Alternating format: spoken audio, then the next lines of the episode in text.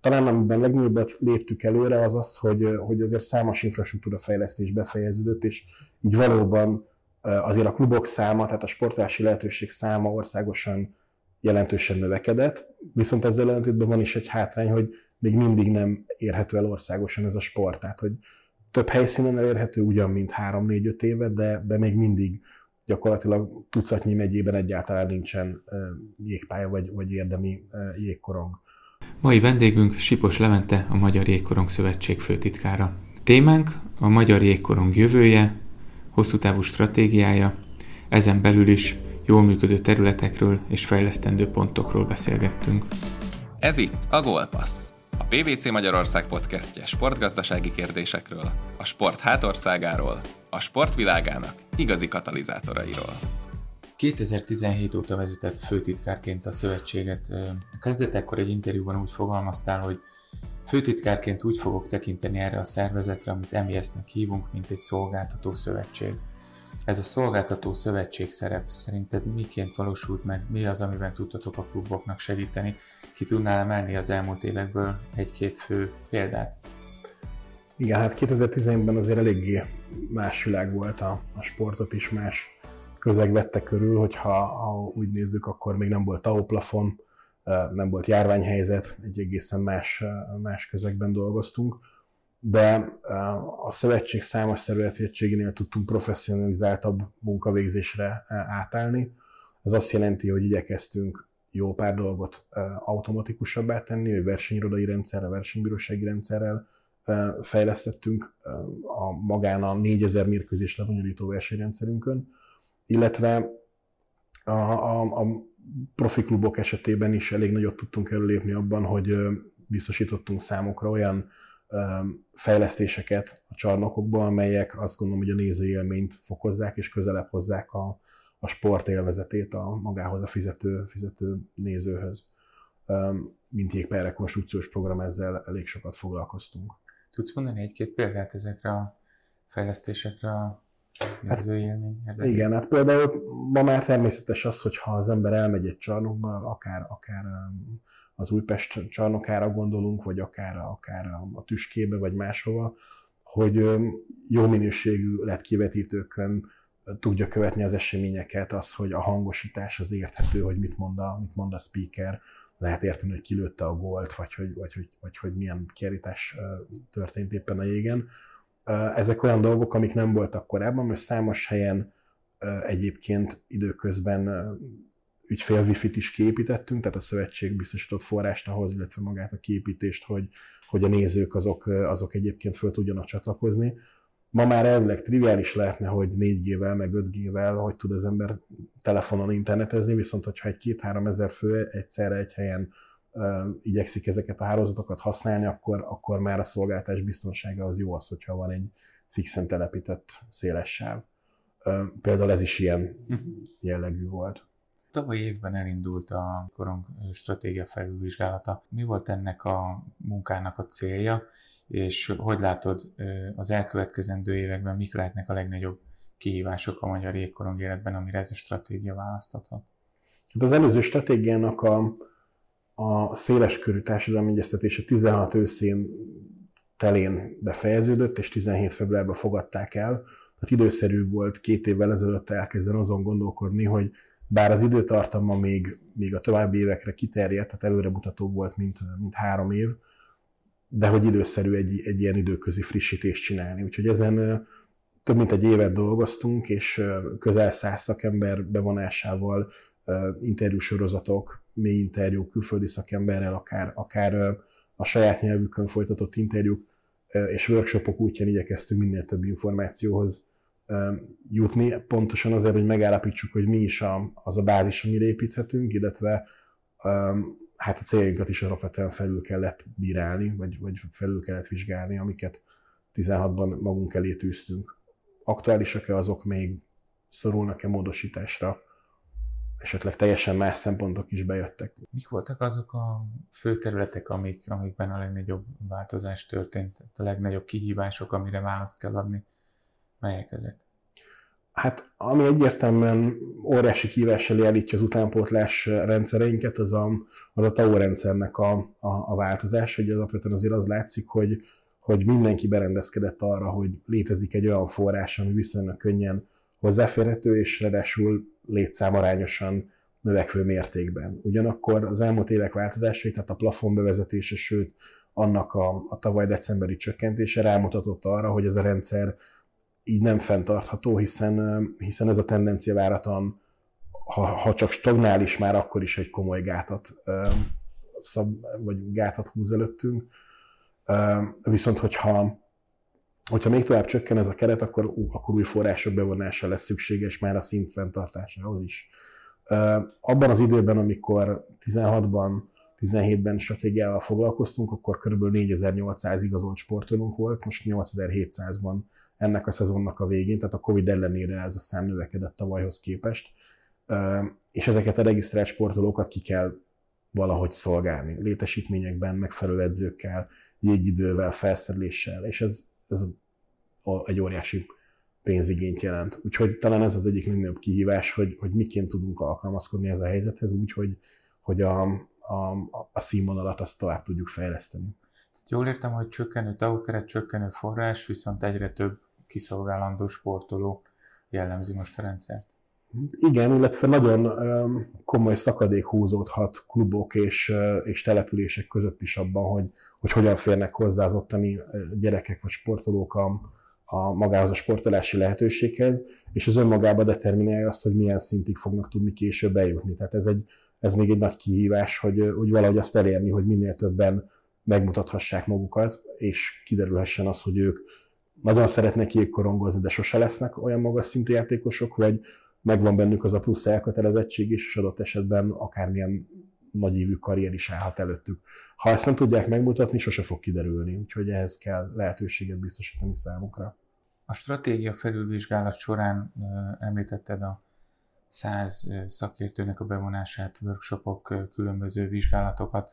A magyar jégkorongon belül mi az, ami már most is jól működik, és mi az, ahol a legégetőbb szükség van az előrelépésre? Mondanál kérlek két-két példát? Talán amiben legnagyobbet léptük előre az az, hogy, hogy azért számos infrastruktúra fejlesztés befejeződött, és így valóban azért a klubok száma, tehát a sportási lehetőség száma országosan jelentősen növekedett, viszont ezzel ellentétben van is egy hátrány, hogy még mindig nem érhető el országosan ez a sport. Tehát, hogy több helyszínen elérhető ugyan, mint 3-4-5 éve, de, de még mindig gyakorlatilag tucatnyi megyében egyáltalán nincsen jégpálya vagy, vagy érdemi jégkorong. A, amiben sikerült még lépni az az, hogy tudatosabban kezeljük a, a, a szurkolókat, nézőket, a, magukat, a stakeholdereit a, a, a szövetségnek, illetve magának a jégkorongnak. Ebben azt gondolom, hogy maga az, hogy létezik például marketing és kommunikációs szabályzat mondjuk a liga csapatok fele, amiben egységességre törekszünk, és arra, hogy, hogy úgy tudjunk fellépni, hogy a, az a néző bármelyik helyszíne megy el, nagyjából azonos körülményeket találjon, az szerintem egy, egy nagy előrelépés volt ebben az időben. De a másik oldalon is van egy, egy, egy, egy, egy komolyabb elmaradás, az, hogy, hogy ha nem lehet átállítani a, a csapatok beállítottságát arra, hogy ezeket a nézőket valóban tartósan és jól ki akarják szolgálni, akkor minden ilyen törekvés lényegében kudarcba fullad, és arra van ítélve, hogy, hogy elhajjon.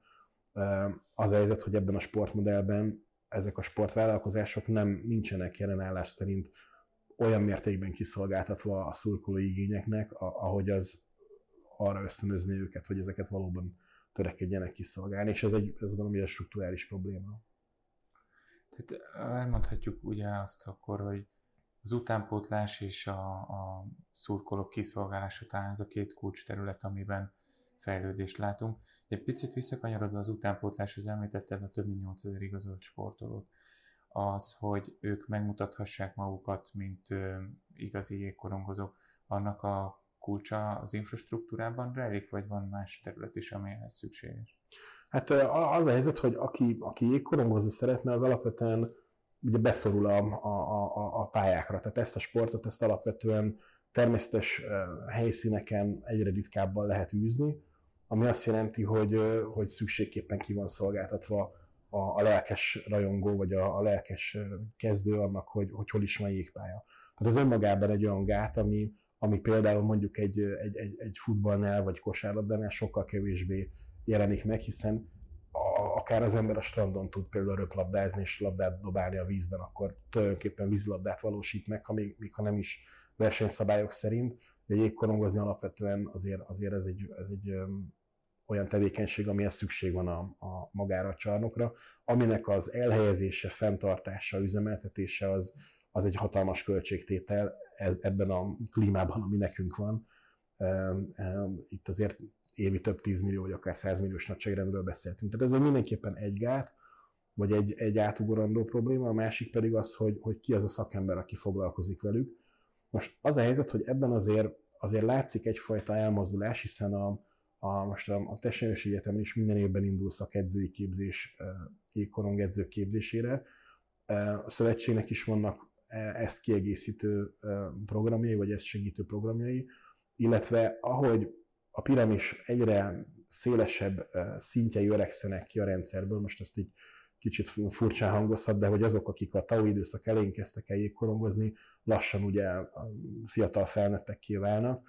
Ezek között lesznek olyanok, akik nem lesznek profi sportolók, viszont teljesen lelkesen részt tudnak venni az utánpótlás képzésben, és itt tud szélesedni az edzői bázis. Ugye ezek olyan sportolók, akik akár 10-15 éve jégpályákra járnak, tudják, hogy hogy megy egy edzés, tudják, mit kell csinálni bemelegítésnél, kiválóan korcsolyáznak, a bot technikájuk valószínűleg nagyon jó, meg, meg teljesen jó ahhoz, hogy 8-10 éves gyerekeket tanítsanak. Tehát azt gondolom, hogy ebbe tulajdonképpen a rendszer ki tudja magát odaforni, hogy, hogy, hogy pályát mutathasson azoknak a sportolóknak, akiknek nem konkrét profi sportolói karrier a, a, a jövőképük, hanem valamilyen más karrierpálya, ami mellett mondjuk tudnak lenni amatőr jégkorongedzők, vagy, vagy, vagy néhány korosztályt el tudnak vinni egy kis klubnál.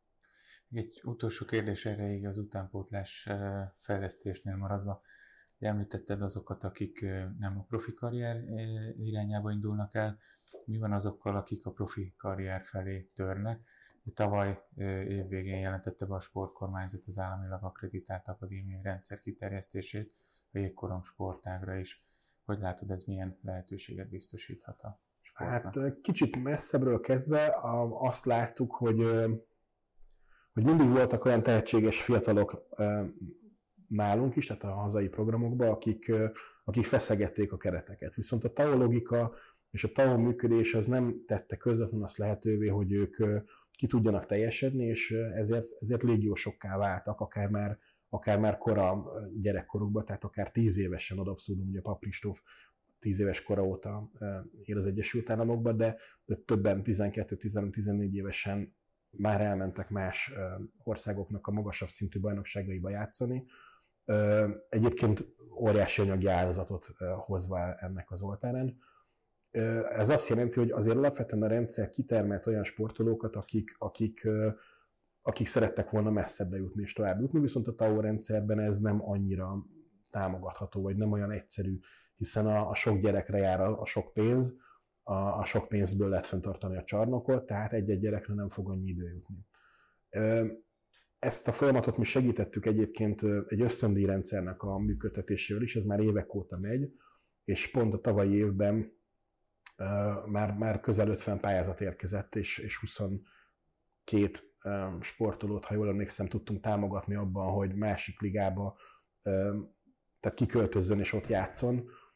Ez azt gondolom egy óriási előlépés, akkor ebből 10-10 főben nem is volt sokkal több jelentkező, de hogy 10 tudtuk mindig támogatni, sőt most már vannak olyanok, akik az adott országban mondjuk másod-harmad vonalba, tehát utánpótlás másod-harmad vonalába mennek el, tehát vannak olyanok, akik bár Svédországban mennek jégkorongozni, vagy Kanadába, de olyan szintre azon az országon belül, ami, amit már nem tudunk támogatni, mert mondjuk nem annyival magasabb szint adott esetben, mint ami itt elérhető, vagy nem akkora ugrás jelent. És ebben hoz óriási paradigmaváltást ez az akadémiai rendszer, amire, amire utaltál látjuk, hogy az állami sportakadémiák rendszere az alapvetően a minőségre fókuszál elsősorban. Tehát a célja az ennek a programnak, hogy amiben bízunk benne, hogy legalább néhány, de akár lehet, hogy 7-8 akadémiai helyszínt is kijelöl a kormányzat a jégkorong számára, szóval, hogy ezek a helyszínek tényleg el tudják választani az elit sportolói képzést az amatőr vagy a, vagy a tömegsport bázistól. Mind pénzben, mind infrastruktúrában ez meg tud valósulni, hiszen olyan forrásokhoz jutnak azok a szervezetek, akik, akik erre a, a rangra kerülnek, hogy, hogy nem fognak arra rászorulni, hogy óriási létszám növekedéssel tudjanak plusz forrásokat behozni. Tehát ez egy, ez egy, ez egy teljes váltás a, a működésben ezen, ezen szervezetek esetében, ami bizalomgerjesztő, mert, mert valóban a teljesítményre lehet fókuszálni, és a kibocsátásra, és egyéb szempontokat meg ennek alá lehet akkor rendelni. Úgyhogy, úgyhogy azt gondolom, hogy ez egy organikus folyamat részint, másrészt meg egy ugrásszerű fejlődés, hogyha ha valóban ezek a kérdések megtörténnek, és ezt a forrást tényleg meg tudja kapni a jégkorongba. A stratégiai felülvizsgálat során négy fő stratégiai pillér került kijelölésre. Ezek a fenntarthatóság, az utánpótlás nevelés, az eredményesség és a népszerűség. Ebből az utánpótlást és a népszerűséget említettük már több példán keresztül is, de hogyha a négy pillér mindegyikéhez kellene egy-egy fontos célkitűzést említeni, akkor melyek lennének ezek a pillérenként?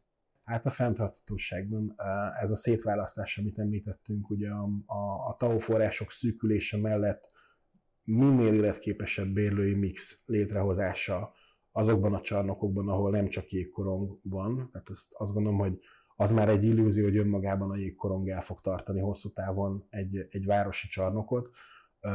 Noha gyereklétszám miatt nem lenne probléma, valószínűleg bárhány gyereket oda tudnak csábítani, viszont hogyha a források ezekhez a gyerekekhez kapcsolódóan szűkülnek, akkor ez kevés lesz. Tehát szükség van az amatőr sportolókra, szükség van a jégtáncosokra, szükség van akár a, a jégdiszkóra, vagy bármi másra, amire, amire piaci igény van, annak érdekében, hogy fenntartható legyen a, legyen a csarnok. Tehát abban azt gondolom, hogy egy komoly változás várható, vagy lehet szükséges. És egyébként, hogyha ezek kinövik a csarnokot, ezek az igénylők, akkor miért lehetne mellette még egy jégfeletet létesíteni, az már, az már fajlagosan nem feltétlenül akkora, akkora változás. Utánpótlás, mennyiségi, minőségi növekedés kapcsán, több mindent említettél már, de Igen. ha valamit ki kéne emelned. Uh, igen, hát az mindenféleképpen a, a, az edző, edzőképzésnek a további fejlesztése az, ami, ami, ami előttünk áll. Itt kialakult egy, egy képzési piramis, amiben, amiben különféle szintű és végzettségű edzőknek lehet plusz képességeket, képesítéseket adni. Itt más országokban jól működő modell az, hogy, hogy évről évre meg kell újítani úgy a licenszt, hogy, hogy pontokat szereznek, eladásokon vesznek részt, nem tudom, ilyen vendégedzéseket tartanak hasonlók, és ezzel igyekszünk jobban, jobban mobilizálni, mobilizálni őket. A cél az az lenne ebben a helyzetben, vagy az egyik, egyik kiemelkedő cél az, hogy, hogy bárki, aki tényleg elkötelezett és tehetséges, az valahogy kerüljön térképre a rendszerben, és azt lehessen mondani, hogy igen, akkor ezt a srácot érdemes, hogy ezt a kislányt érdemes jövőre is megnézni, hogy mit fejlődött, hogy meglépte azt a szintet, amit kellett, és adott esetben akkor behívni a válogatott programokba, hiszen a szövetségnek a, a válogatott programok egy nagyon um, komoly feladatát és feladatkörét jelentik. Következő pillér az eredményesség. Hát az a, abban bízunk, az a hitünk, hogy ha, ha a válogatott programokban jól válogatunk a sikeresen működő utánpótlásból sportolókat, akkor az eredményesség is ezzel, ezzel tud jönni. Ez lehet egyébként ligaszintű eredményesség, vagy bajnokság szintű eredményesség is, tehát hogy a mi bajnokságunkból nagyobb esélye jussanak ki a tehetségek mondjuk egy külföldi megkeresés alapján egy, egy erősebb bajnokságban, vagy akár az, hogy a, a maga válogatott miként szerepel a, a megmérettetéseken. Tehát abban bízunk, hogy ez a, ez a, ez a piramis ez így fel tud épülni. És a válogatott milyen szintre juthat el? Hát itt mindig a, az örök csábítás, az a, ez a, az a átcsoportbeli tartós szereplés, nem is az ingázás, és persze most nehéz liftező országnak hívni minket, így, hogy kettőször jártunk az átcsoportban, és nyilván a többi, többi ország sem tétlenkedett ebben az időben, és fejlesztettek. Persze nyilván az, hogy az a konkrét 22 sportoló, aki a, a jégre tud lépni a, a világbajnokságban, és egy-egy meccsen mit produkál, az, azt, azt rengeteg szempont, meg rengeteg tényező befolyásolja. Nyilván, ha mélyebb a merítési lehetőségünk, akkor nagyobb a, a realitás annak, hogy, hogy, hogy újra csoda vagy csodák történhessenek. E, ennek persze jó fokmérője az, hogy az utánpótlásban azok, akik későbbi felnőtt játékosaink lesznek, miként, miként teljesítenek. És abban bízom, hogy ez, ez a, ez a piramis, ahogy öregszik, és, és szélesebb bázis nő föl, egyre nagyobb a valószínűség, hogy olyan sportolóink lesznek, akik előbb-utóbb tényleg a, a, az SH után még egy lépéssel följebb tudnak adott esetben jutni, és olyan ligákba tudnak játszani, ami, amiből válogatottba visszahívva őket, óriási sikereket tudnak elérni. Ennek most a közvetlen realitása, ha csak nem tényleg csodák vagy, vagy, vagy, vagy óriási szerencse útján hatalmas küzdéssel és elkötelezettséggel kivívható eredményekre gondolunk, tehát az nyilván bármikor benne van, és, és senki nem léphet ellenünk nyugodtan a jégre, mert, mert tényleg nagyon jó meccseket is láttunk, például a Nottinghami olimpiai selejtezőre gondolva tényleg, tényleg óriási teljesítmény volt, de az, hogy ez organikusan és számíthatóan és erre építhetően bekövetkezzen, az, az most nem a következő egy, egy-két évnek a, a, a távlata. Tehát ez, ez, ez most, most így látszik az erőfelmérőkből is. Egy pillér maradt a népszerűség. Itt volt egy elejtett mondatod, hogy tucatnyi megyében nincs is jelen a jégkorong. Lehet, hogy talán ez a népszerűségnek az egyik kulcsa? Hát azt látjuk, hogy a, a, a, a elkötelezett szurkolói réteg, akit, akit mi pontosabban maga a jégkorong úgy tekintett, hogy állandóan rendelkezésre áll, és ezek a, ezek a rajongók, ezek, ezek tényleg mindenhova elmennek, ugye van is az a szlogán, hogy elmegyünk bárhová, hogy ez egy adottság, és ez egyáltalán nincs így. Tehát, hogy ezeket a szurkolókat folyamatosan további elkötelezettségre kell ösztökélni, hogy így fogalmazzak, jó eredménnyel, színvonalas játékkal, botránymentesen és, és, és megfelelő létesítményekben, jó helyszíneken, megfelelő időpontban rendezett mérkőzéseket, tehát ezer komponense van ennek, hogy, hogy ezek az elkötelezett szurkolók továbbra is jégkorongrajongók legyenek, és csábítsanak másokat is meccsre. Tehát itt, itt az a fő kérdés, hogy, hogy miként lehet azt elérni, hogy szélesebb legyen ez a tömegbázis,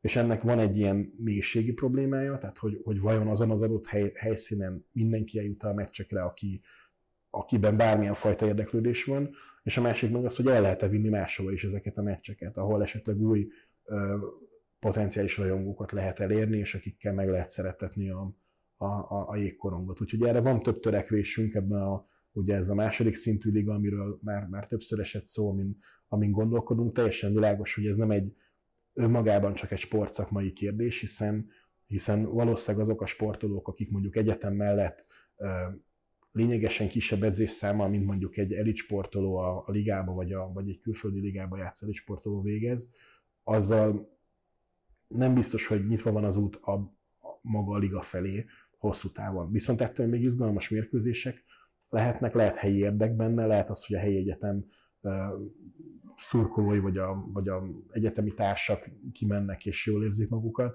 és azt gondolom, hogy ez önmagában egy, egy, egy jó irány tud lenni. Ennek a fenntarthatósága persze szintén kérdés, viszont azt látjuk, hogy számos olyan helyszínen, például Jászberényben, vagy Szegeden, vagy másút az OB2-es meccseken is komoly nézőszám van, és nagy szurkolás van, és, és lelkes helyi olyan, olyan rajongók mennek ki, akiknek ez egy szokásuk, vagy egy, egy, egy kedves időtöltésük, hogy jégkorong mesre járnak. Miért ne járhatnának ugyanígy Kaposváron, Zalaegerszegen, vagy másút szintén, vagy akár Ajkán, ahol most egy nagyon szép létesítményt adtak át. Ez a stratégia, aminek a négy fő pillérét említettük most, hogy látod, ennek a stratégiának mi adja a szakmai megalapozottságát? Ugye említetted már, hogy száz szakértőt vontatok be a munka során. Ez lehet a kulcs, hogy ez egy tényleg szakmailag előremutató stratégia, és a hát a, érdekeit szolgálja? Igen, a feladatnak a másik fele pedig az volt, hogy megnézni azt, hogy mások más jégkoronggal foglalkozó szervezetek miként végzik a dolgukat, és ennek keretében több országnak a, a saját jégkoronga szisztémáját is tanulmányoztuk és felmértük. Például Németországé, vagy Finnország, Svédország, Lettország, Svájc, tehát olyan országokat, ahol jóval előrébb járnak, mint mi, de adott esetben földrajzi kihívások, vagy lakosságszám, vagy vásárlóerő, vagy hasonlók miatt valamilyen szinten összevethetők velünk, vagy legalábbis térbe helyezhető a magyar jégkorong ezen a, ezen a, ezen a térképen, és azt megnézni, hogy ők akkor ezekre a kihívásokra hogyan válaszoltak, mit is csináltak, mivel szembesültek, hiszen előrébb járnak a fejlődésben, mint mi, előbb-utóbb ugyanazokat a hibákat is elkövethetnénk, hát miért ne kerüljük el őket. Úgyhogy ezekből elég sokat lehetett tanulni, és valóban sok probléma hasonló ezekben az országokban, mint nálunk.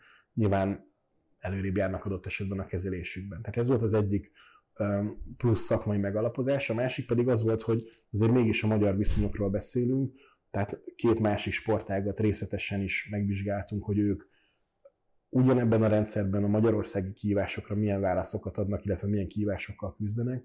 És az egyik a kajakkeno volt, ami meglepő lehet, hiszen hiszen alapvetően nem egy, nem egy jégkoronggal összevethető csapatsportról beszélünk, teljesen más, más a közege és más a, más a világa, de az a meglepő, hogy hasonló, teljesen hasonló problémákkal küzdenek. Például a legjobb szakmai anyagok ott is angolul keletkeznek, hogyha az edzők nem beszélnek angolul, akkor a, akkor a legjobb minőségű szakmai anyagokhoz nem férnek egyszerűen hozzá. Tehát hogy is várhatjuk el akkor, hogy fejlődjenek. A másik pedig a kézilabda volt, aminek a, a magyar női bajnoksága az a világ legjobb női kézilabda bajnoksága, ami azt jelenti, hogy aki csak valamit a női kézilabdában szeretne, az ebben a bajnokságban szeretne játszani, itt tud, itt tud teltházas meccseken megfelelő fizetésért, jó körülmények között játszani.